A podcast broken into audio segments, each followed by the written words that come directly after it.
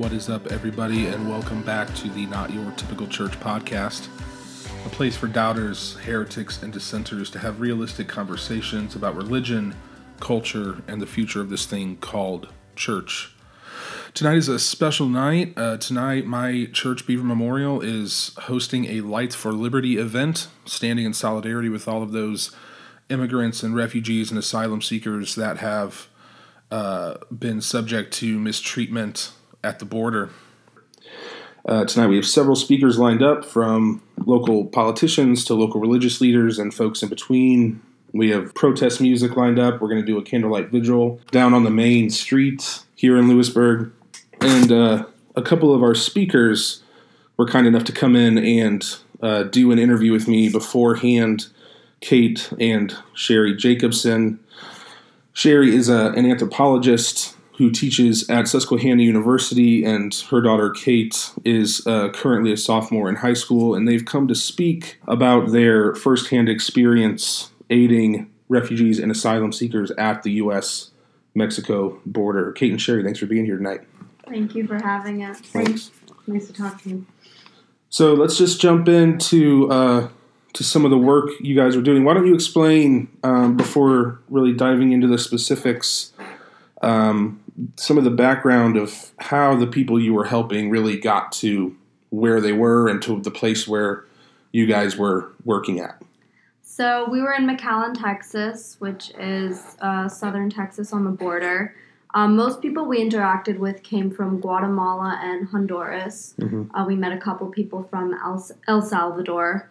Um, and they had all walked or taken the bus, um, which was not pleasant in Mhm, itself. Um, and they had come to the border and they had followed procedure for seeking asylum and they had told ICE workers that they're asylum seekers and then they were um, put in detention centers Mm. and interviewed and it was established that they had a credible fear of return Mhm. And then from that point on they had to identify a sponsor in the united states Mhm. which was most often an immediate family member mother father cousin brother Mhm. uh, something like that. And then they were given a court date in that town where their sponsor was. Mhm. So from that point, ICE would take a bus of asylum seekers to the charity we were at. Um, and before the charity was there, ICE would just take the bus and they would just drop them off at the bus station. Mhm. And then everyone was left to find their bus and their ticket all without any help. They were by themselves. Most of them speak very, very little English. Um, so ICE would drop them off at the center. Uh, we would help them get their train ticket, their bus ticket. Um, we would give them clothes. We would give them a hot meal. And then after a couple days, we would help them get to the bus station and they would be off to where they were going. Mhm. And just a, a logistical question. So they have to identify a sponsor. Now, what if they don't have? I mean, I assume you ran up against this when you were down there. If somebody doesn't have somebody that they know or a family member in the states, what do they? What happens then? They they wouldn't have gotten as far as the center where we were volunteering Okay. if they didn't have a sponsor. Okay. So everybody who got to that center had a set of papers with them, Mhm. so they were documented. Sure. Uh, they had a set of papers and they had an identified sponsor. Okay. And people know this. You Mhm. know, it's you don't undertake that sort of journey you Sure. know, without some general understanding of how the process is going to work. Mhm. People bring evidence with them from home Sure. to um, bolster their cases Mhm. about credible fear of return. hmm hmm So you guys were working exclusively with asylum seekers, is that correct? Yes. Okay. And now what? So well, first of all, when did you guys go down to the border? We were there from December 23rd to January 2nd. Okay, uh, just So, just uh, 2018 winter. to 20. Yeah, we okay. were there Christmas Eve, Christmas Day, New Year's, and, and, and then we left. Yeah. And so how? So tell me about that uh, decision for you guys. How did you decide to get down there? How did you get connected with the center that you worked with? So I, um, it was just really weighing heavily on my heart. Mhm. Actually, ever since the Syrian crisis started, I Mhm. was appalled Mhm. and um, really troubled by what it would mean to be a person living around such political violence and not have any options for Mm. leaving. Mm-hmm. And uh, as a parent, you know, thinking about what would it mean if I couldn't take care of my child, I couldn't keep my child safe. And we actually have a guest room in our house. We're fortunate enough to have a lot of grandparents. Mm-hmm. And I thought, why can't we use this guest room and take a Syrian family? Yeah, yeah, yeah. And then I, you know, I learned it's not that simple. You can't just be a sponsor like that. But it's been years in the making for me. And then with the the more recent crisis at the border with the family separations, Mhm. for me it was a breaking point. And I just couldn't sit at home anymore. And I thought about a few possibilities. Uh, the most feasible one seemed to be volunteering Mhm. doing some direct service Mhm. at this humanitarian respite center Mhm. run by Sister Norma Pimentel in McAllen. Okay. What about you, Kate? Um, so for me, it was never really something I was super passionate about before we went. Um, it was on my radar. Of course, I thought it was awful, but it wasn't. It wasn't something I was bugging mom and dad to do. Mhm. Um, and then we were at dinner, and I guess mom had been kind of processing all of this. And then she just said, maybe we could go to the border. And I Mhm. said, oh, that sounds nice. I think that would be a really meaningful way to spend our winter break. Um, and then we got there, and we were staying in this very small room in, it, it was not a hotel, it was just kind of a building um, where generally sisters or priests would stay when they were visiting McAllen. And we walked in and it's it was literally two beds and a bathroom. I Mhm. mean, there was nothing else and I thought, "Oh no, like this is how I'm spending my winter break. Like this is this is my winter break." Yeah. Um, but as soon as we got to the center, I don't know. I think I don't know if something just clicked, but it just awakened me, I think. Mhm. And now I feel very passionately about it. And I think that's really meaningful. And I think that it shows that you don't have to have this deep rooted passion for Mhm. helping this in this particular crisis your entire life. I think I think everyone can help and maybe you'll develop a passion for it on the way. Mhm. But um yeah, I'm just I'm so grateful for the opportunity. Um and now I, I really have a passion for it. Yeah. I'm really really passionate about it. Yeah. And how did you guys find the particular center that you went to? Was it just through research, or did somebody make a recommendation for you? It was not easy to find a place to go volunteer, Yeah. I have to say. And um, I think there's even more attention to this now. Uh, but at the time, uh, you heard about the crisis at the border, but I wasn't hearing a lot about places to go. But I reached out to academic friend of an academic friend who was at Mhm. University of Texas at Austin, and she said, I've heard about this place in McAllen. And I reached out to them. They're so busy, you know, they're Mhm. so busy. I all these unanswered emails, Sure. and finally, I got some phone number to somebody who was like in an office in the diocese. Yeah, yeah, yeah. I don't even know, but basically we went that down there a little bit on a wing and a prayer because we really didn't have a firm uh, connection with. Yes, you're coming on the 23rd. We'll meet you at 10 a.m. at the center, and show, you know. But we we did it, and you know the person I had spoken to, I said if we just show up, will they find something for us to do? Because I know volunteers can get in the way, Mhm, and I mhm. really didn't want to be a burden. Sure.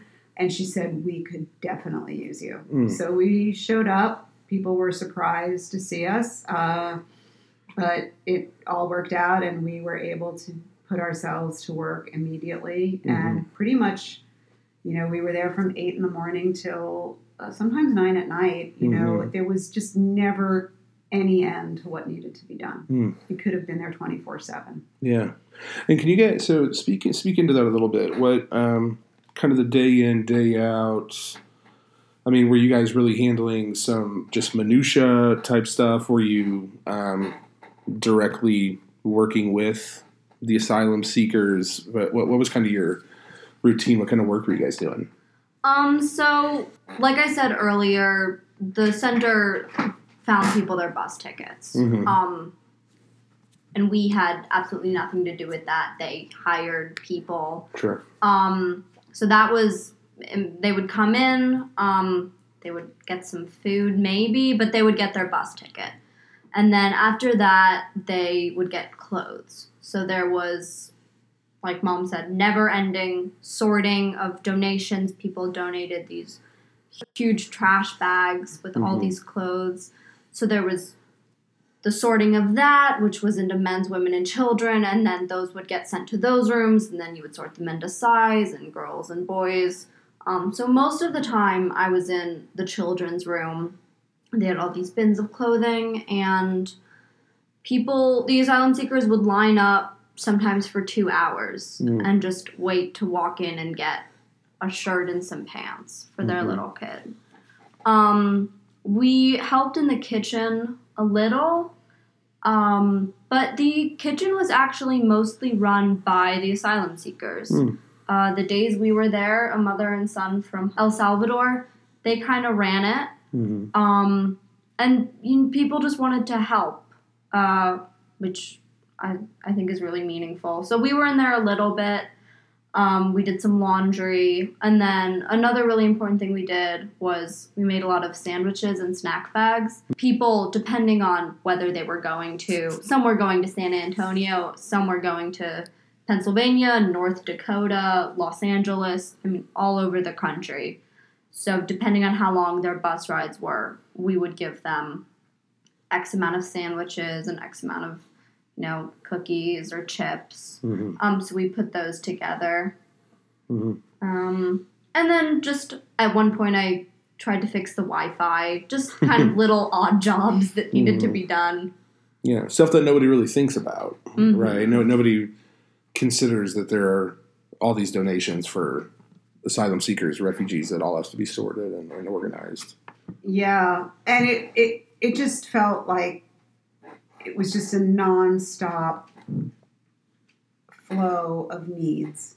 So somebody, I you know was you know could be in the men's room trying to help men get some pants and a shirt to wear, hmm and one of them has actually brought his son in, and his son needs to get clothes from the children's room, and you take them outside to bring them to where the children's room is, and somebody grabs you and says, "I need some medicine for my child," Mm. and there's a child there with a fever. You can feel the heat, Mm. you know, coming off her body, Mhm. and then it's like, "Oh, I gotta, you know, bring this person to the dispensary," and then you're on the way to the dispensary, and Yeah. it- it's just constant you know need and people i think katie and i have spoken so many times about how remarkably patient hmm and kind and civil all of these asylum seekers were. Hmm people would wait in line for hours without ever complaining. Hmm kids would get fussy. Parents were so remarkably patient and kind with them. Hmm i never saw a parent yell at a child. Mm.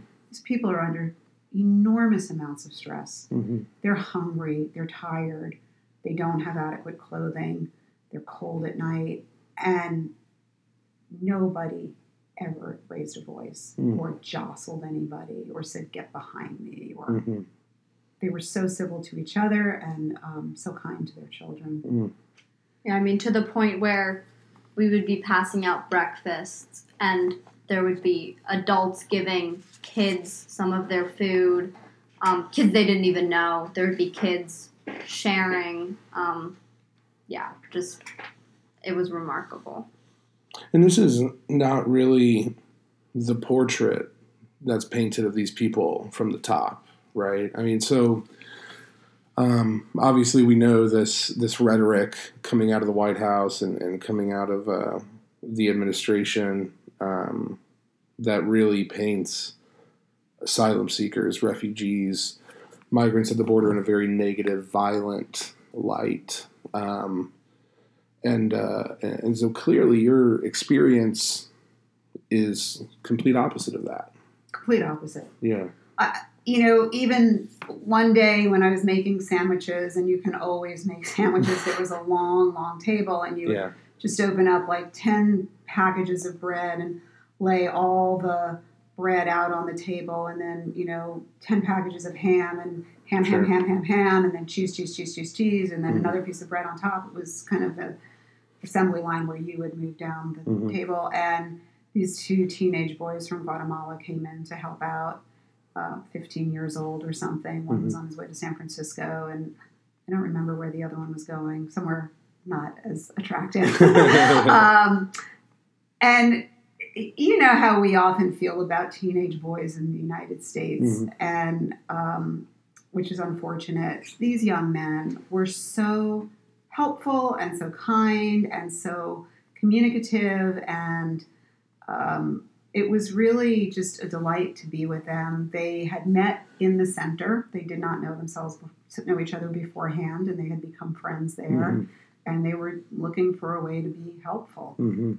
Uh, it, just yes, we had one experience after another of kind people, generous people, helpful people, uh, people who were, as I said, enormously patient. Mhm. And if you guys, excuse me, if you wouldn't mind speaking into this a little bit um, from a, from a faith perspective, so you guys are you're both Jewish, um, and obviously Judaism has a, a very central tenet of um, welcoming the migrant, the foreigner, counting them as one of you. Um, so, in making the decision to go down there and, and do this type of work, and even the the leading up to it, kind of to that breaking point, um, uh, how did your your faith background and your faith tradition in, inform that? I mean, I think one thing that really spoke to me, just how you said, Jews are, I mean, one tenet of our religion is welcoming to the migrant, and I think that's because we are. I mean, for all of history, Jews have been expelled from country after Mhm. country and constantly shifting. Um, and I think that, you know, I can I can see in our history that there were people that welcomed us, and there are people that accepted us and helped us. And I think that's contributed to the fact that, I mean, we can be Jewish today out like proudly and we don't have to worry about it. So I think having the capability to do that for someone else Mm-hmm. was meaningful to me. Mm-hmm. Yeah, it was definitely the ethos of my house growing up to the point where it almost becomes a kind of embodied disposition, Mhm, where it's mhm. just part of how you understand your relationship to the world without even stopping to think, oh, I better go look up some, you know, um, passage in the Torah. To you know, it's just it is, I think, part of who you are. Yeah. Uh, my husband's uh, grandparents had to leave Germany in 1929 Mm, wow. they could no longer, you know, run their business, and they left for Palestine, and then they made their way to the U.S. But within that family, some of them went to South Africa, some of them went to Venezuela, Switzerland. They went all over, Mm-hmm. and so it's not just in the long, deep memory of ourselves as Jewish people, but it's it's also the story of our family, as Mhm. it is for many Jewish families. And coming from a, a, a Jewish tradition and a Jewish perspective, um, there's been more and more um, scholars and Jewish communities coming out that are that's comparing what's happening at the border to what was happening at the beginning um, and, and well into uh, the rise of, of Nazism um, during World War II. Um, uh, do, do you guys do you, do you have thoughts on that? Do you agree with that? Do you think it's um, do you think it's accurate? Do you th- uh, where, where, where are you guys at with that? I see that. I, I saw your question ahead of time, and I've been thinking about this a lot. Mm-hmm. I believe that question operates on at least two levels. Mm-hmm. One is the question of international law, Mm-hmm. and uh, we know that just following orders is not acceptable Right. anymore. Right. And my understanding is that there is a category of, you know, called mass atrocities that is that is uh, a term of art Mhm. among uh, human rights attorneys and, and human rights law um, that have to that are, the are are constituted by a deliberate systematic attack on civilians, and to the extent that our policies of separating migrant children from their parents, we know part of the logic behind this is to deter other people from coming. Mhm. So you're not allowed to do that. You're not allowed to uh, attack civilians in this way with a goal of furthering a political policy. Mhm. Mhm. So that, to the best of my understanding, constitutes mass atrocity. Sure. I'm not an expert in this field, Mhm. but I've read a little, and it does seem to be where some of the legal minds are at with this. Mhm. In terms of everyday Americans and how we feel about this, I do get a little concerned about that argument being used as a distraction Mhm. by people who are already antipathetic to the plight of the migrants. Mhm. I think it's a way of baiting people into having an argument Right. about something that doesn't, that shouldn't shape people's understanding of their own responsibilities in relation to this crisis. Mhm. For people who are not experts in human rights law and don't know what the technical definitions of all of this are, they really don't need to be weighing in. They need to be searching their consciousness, Mhm. conscience, and determining whether they believe that this is acceptable and Mhm. desirable. Mhm. Yeah, whether whether or not we had the the litmus test of the concentration camps, we should still know, right? We shouldn't have had to go through that once to to know that what's happening is is wrong, Exactly. right? Yeah. I think I agree. I mean, I don't I don't know enough. I can't I can't say anything about policy or the legal definition of holocausts, anything like that. But I do think it's scary seeing the dehumanization and what seems to be the systematic oppression of a vulnerable group of people hmm and I think we can I think we can learn from our history and I think we should be able to notice things and we can notice patterns of things. Um, I'm not trying to allude to anything, but I I think that as Americans we're intelligent. I mean, I know I've had I don't even know how many lessons in school about what led up to the Holocaust. hmm Um, so I think it's important that we're just aware and we're noticing what's happening and we're using credible news sources and you know we're just staying on top of our information. hmm hmm And Kate, the, this question is is primarily for you as a young person. Um, our generations aren't that far apart, right? You're you're well into the Gen Z generation. I'm still a millennial. Um, but we're we're kind of both of our generations are kind of facing down the barrel of the same few big guns, right? Um, climate change and um, wealth inequality and debt and the migrant refugee crisis. As a young person, how has this shaped your view of growing up in America, of uh, continued resistance against these things amongst your peers? I was just having a conversation the other day with somebody about um, how I I feel like a lot of this stuff. I mean, when I was in high school, uh, things like Facebook and Twitter were just kind of getting to be the norm, and now younger people in high school are so well informed and are so and I and I feel like this these things are really tied together. Um, and and so how how has this really influenced you, Kate, and um, not only your outlook of your future here in America, but also where you think you and your peers are going to continue to resist this type of stuff. Yeah, so I think um, I'm one thing that that really sticks out to me about this immigration situation is that it is so clearly affecting people my age and also way younger than me. I mean, I'm 15 and I can't even imagine how how terrible it would be to be separated from my parents.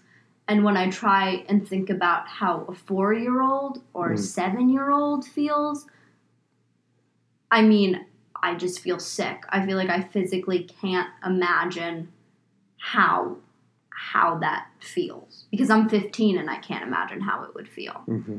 Um, and now, you know, girls my age, 15, they're being asked by ICE officials to take care of little kids they've never met before. Mm-hmm. Um, so I think I think as far as you mentioned social media, so that that's one thing that sticks out to me about this. And you mentioned social media. I think that that yes, it's given my generation a lot more information and it it helps us stay on top of these issues, but I think it also it opens the door for a lot of miscommunication, um, a lot of misinformation. I mean, I see on Instagram all the time. I see I see things that I know are untrue. I see things that are offensive and I see people in my school, my peers, I see them repeating it. And so I while I do think social media it opens the door for information and and helping my generation be aware. I think that it also opens the door to the other side. And I Mhm. think even more so now, we have to be using reliable news sources and credible sources. Um, and I, I think as far as how my peers are going to be part of the resistance, I feel that I feel in this whole situation, I feel very alone and I feel in a sense betrayed by our government Hmm. because there are people in our government i mean their job is to protect humans Mhm. that's that's their job Mm-hmm. and there are people in our government that don't seem to be taking that seriously and you know as a nation these are people we elected these are these are the people representing my nation Mhm. and i feel betrayed that that they're not doing what i think is their job which is taking care of people Mhm. um so i in that sense i find it relieving to have a community of my peers and we're ready and we're excited and we're informed. Um, and i find it really inspiring that we're all on the same page. Um, but i also think that i know i just talked a lot about my generation but i'm a very firm believer in that it's not my generation that's you know taking charge now Mm-hmm. I think everyone's voice is so powerful. I mean, whether you're 112 or whether you're seven or anywhere in between, your voice is so powerful. And there's a lot of talk, especially with climate change. You know, this is this is my world now, my generation's world Mm-hmm. um, it's ours to take care of and it's just it's not true. This is our world. This is happening to our country. And and while i find it inspiring that my generation is ready and willing i don't think any other generation is done. And i think we're all in this together. We have to be united. We're a society. We're a nation. And it has to turn into a movement not made up of just my peers, but made up of Americans. Yeah. And Sherry, being someone who comes from another generation, right, who didn't have social media, didn't have, um, you know, some of the like climate change not being as um, as much of an, an emergency situation as it is now, immigration and gun violence and gun reform, all these things.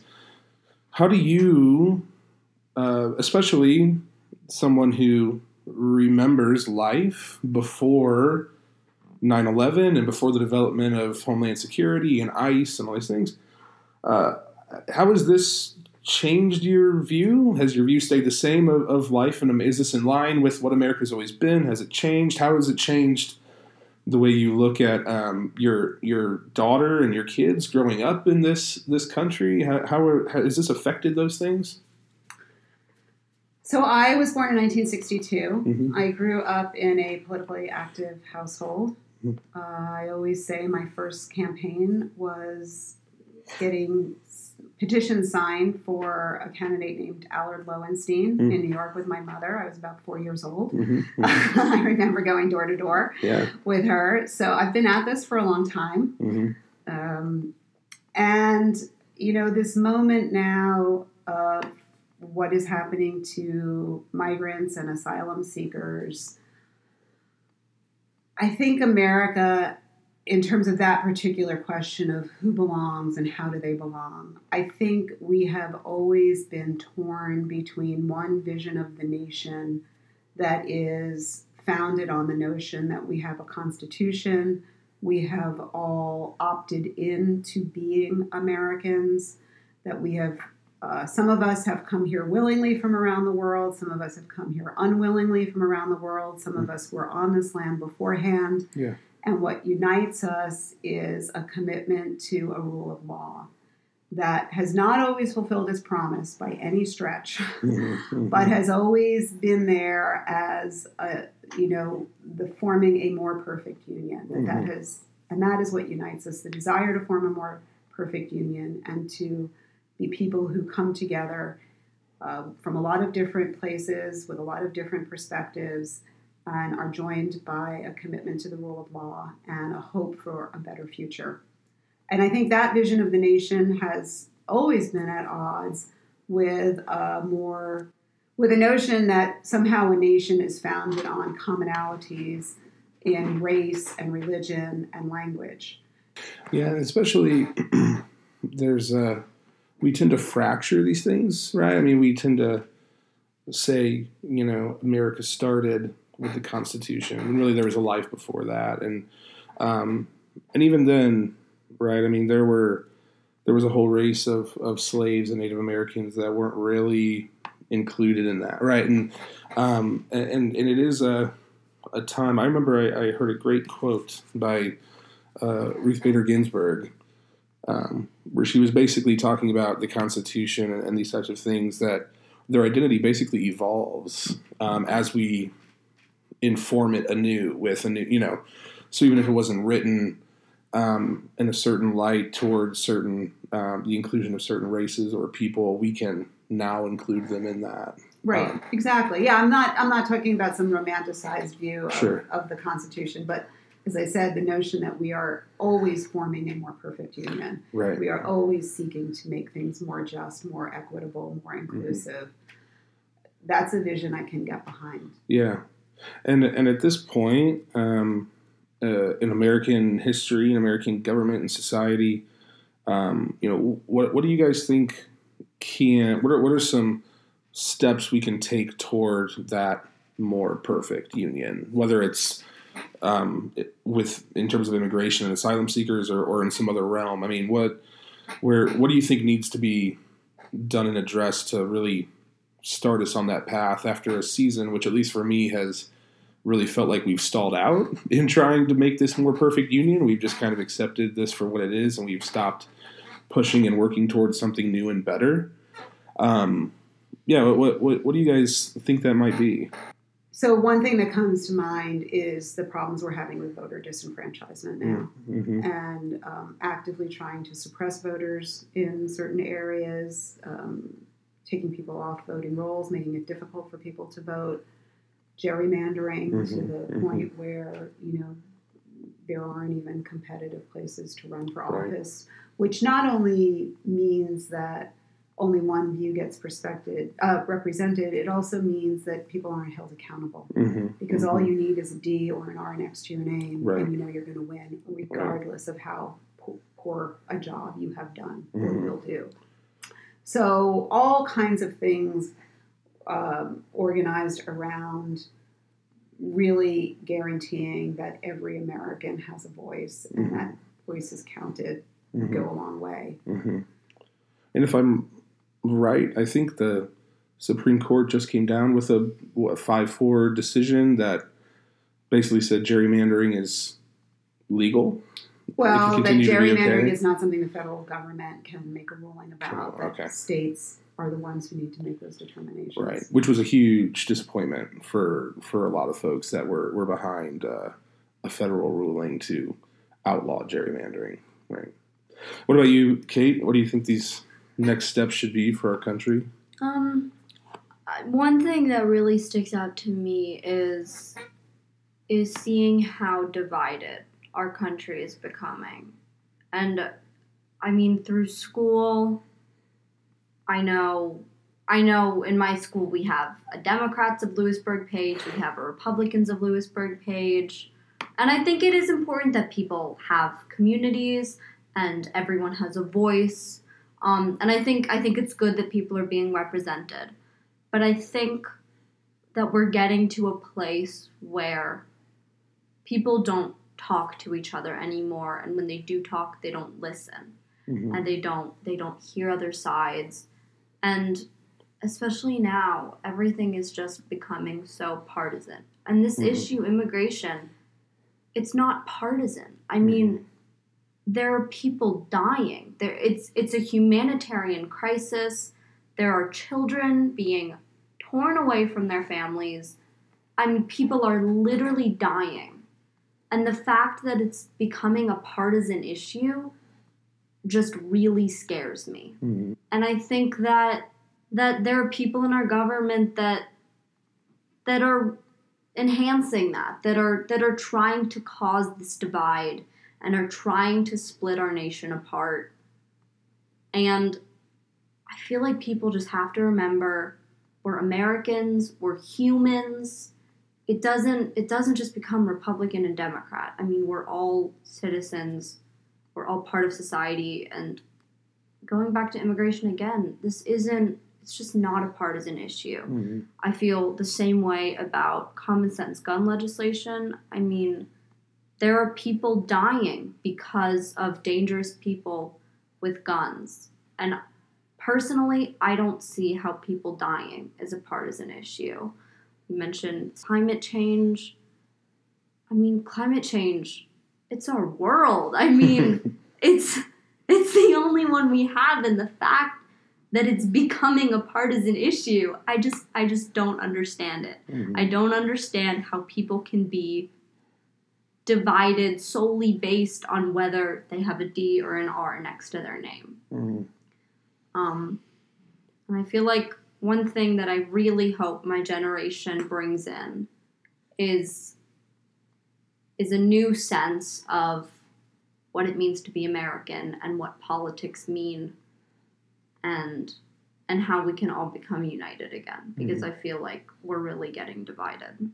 It really seems like American politics lacks uh, a certain degree of empathy. Right? I mean, we had you had talked about like I don't even know, I can't even comprehend what it would be like to be separated from my parents at 15, and uh, you know, I can't even imagine what it's like for a three or four year old. And it seems like so many um, that are engaged politically can't put themselves in the place of that parent, or can't put themselves in the place of that child, or put themselves in the place of the coming generation that's going to have to deal with catastrophic climate change.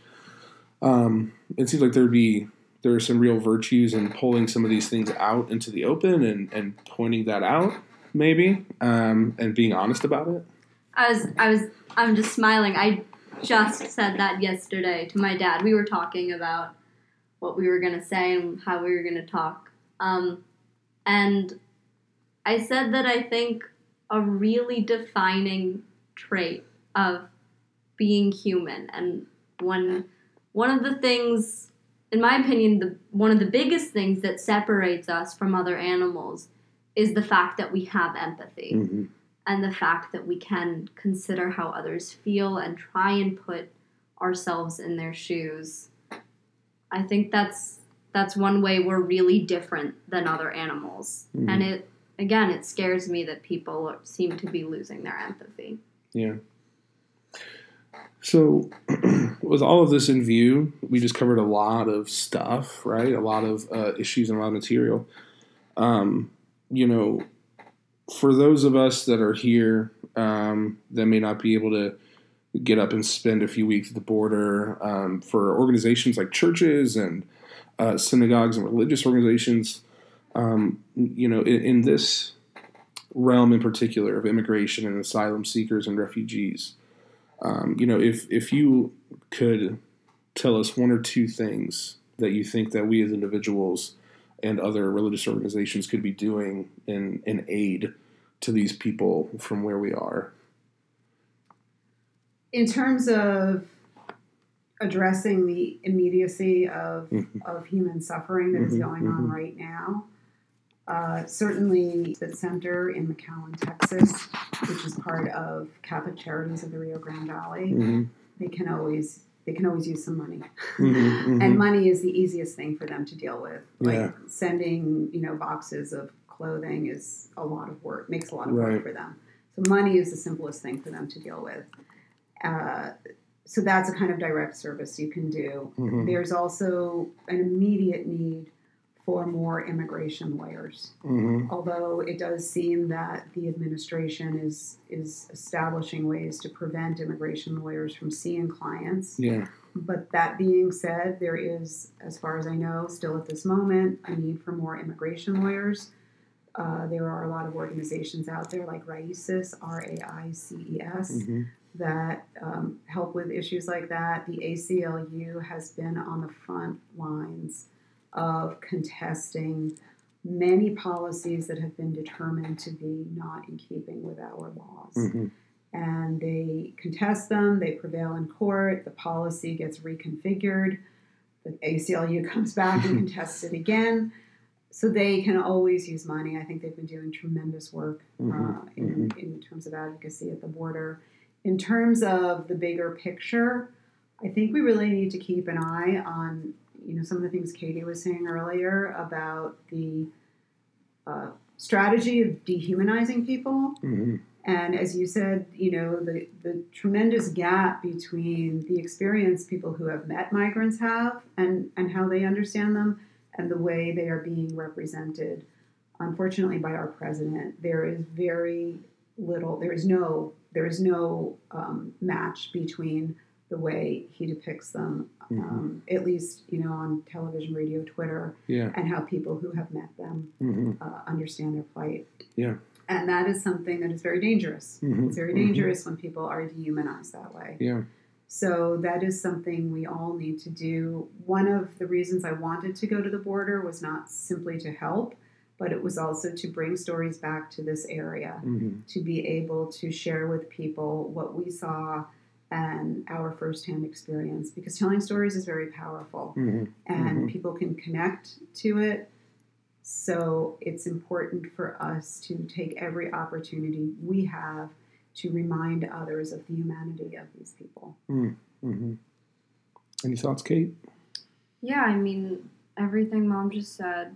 I think I think communication as always is is really important. I think I think this is the third time I'm saying it, but credible news sources, I mean just clear communication between press and and civilians and just you know, stuff like this, us having the capability to communicate what we saw to your podcast and to rallies and churches and synagogues and the radio. Mm-hmm. Um, and communicating, I think communicating it also, it just, it lessens the divide between what seems to be the two sides of our country that Mhm. are forming.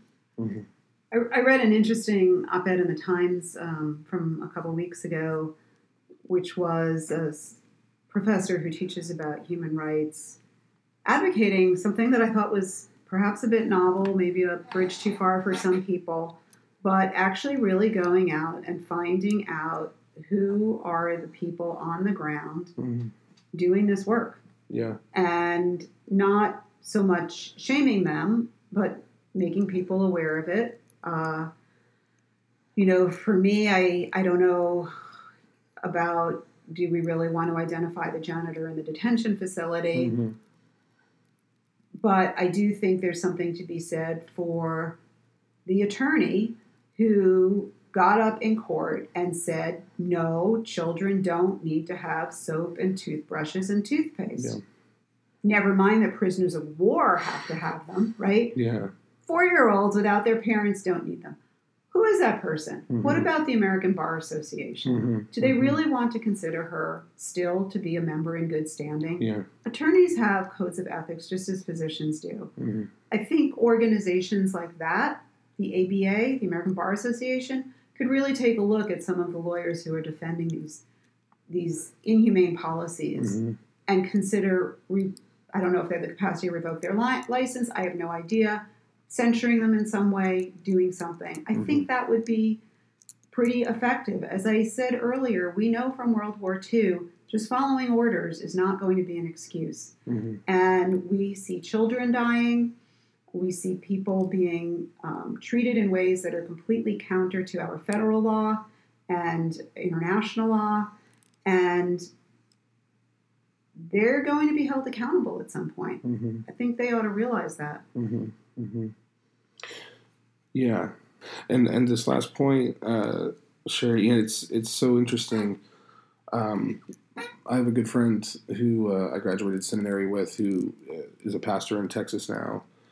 Um, and I had said something along the lines of this on social media uh, uh, about how the kind of economic security that a job may offer you isn't a good excuse for partaking in the roles that ICE and CBP and all these people are are doing, and and that is a real struggle right now because I have to imagine that the people that are there may be some people in those positions that may want to get up and go and feel like they don't have any options and feel like they can't uh, go anywhere else. Um, but uh, at the same time, it's not really a valid excuse, right? Um, and uh, yeah, and in particular, these these lawyers that are continuing to defend this because it's their their job. Um, I, I think there may be some real uh, real possibilities in terms of activism toward that, uh, which does require a little more legwork. Um, but uh, but it is another another uh, way to get involved in petitioning those organizations. Yeah, I mean the CPB, you know, Customs and Border, CBP, Border um, Protection, is the largest law enforcement organization in our country. There's some twenty thousand employees. I know from what I've read um, that some of them are traumatized by what they are seeing in these facilities, Mhm. and they have repeatedly made requests for blankets, for soap, for toothpaste. They are sickened by seeing children in this way. They are themselves, as I said, traumatized by this experience. And they are, from my perspective, fighting the good fight. They are Mhm. in there, they are advocating, they are trying to make some change. Unfortunately, there are also some who are enabling all of this. Yeah. So I think it's a very complex picture when you're looking at people on the ground. But again, you know, there are international standards about what you can participate in as an individual. Mm-hmm. And uh, I do think it's an easier first step, at least, to think about censuring people who are higher up on the food chain. Mm-hmm. Mm-hmm. Yeah. Well, um, I want to thank you guys so much for coming and talking. Um, this has been really, uh, really eye opening, and thank you for bringing these stories, um, bringing these stories here and sharing them with us and sharing them with our our uh, rally tonight. Um, and uh, and I, I look forward to speaking to you all again. Thanks for being here. Thanks for having Thank us. you. All right, guys. Uh, it's so good to be with you again, as always. Uh, be sure to be looking out for for new episodes of the Not Your Typical Church podcast on Spotify, iTunes, and SoundCloud. And in the meantime, just make sure you're going out and loving people. See you guys later.